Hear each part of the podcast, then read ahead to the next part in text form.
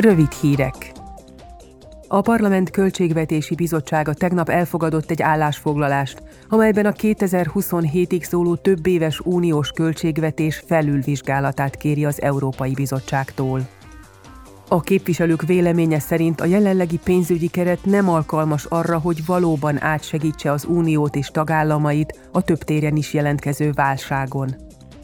A reform célja, hogy a megváltozott szükségletekhez igazodva lehessen kezelni a finanszírozási hiányokat, illetve rugalmasabban és felkészültebben lehessen reagálni a válsághelyzetekben.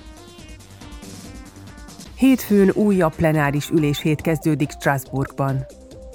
A létfontosságú infrastruktúrák védelme mellett napirenden lesznek azok az új szabályok is, amelyek a nemek arányának javítását hivatottak biztosítani a tőzsdén jegyzett társaságok vezető testületeiben.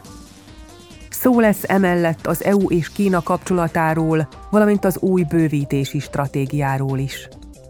A képviselők várhatóan megszavazzák majd, hogy Oroszországot a terrorizmus állami támogatójának minősítse a parlament.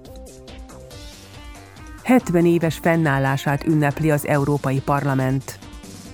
Strasbourgban 70 éve ült össze először az Európai Szén és Acélközösség közgyűlése, amely a mai Európai Parlament elődjének tekinthető.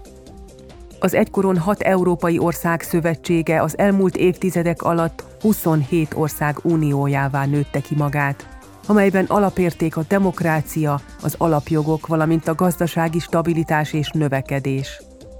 Az elmúlt 70 év történelmi és jogi vívmányairól keddi plenáris ülésén fog ünnepélyesen megemlékezni a parlament.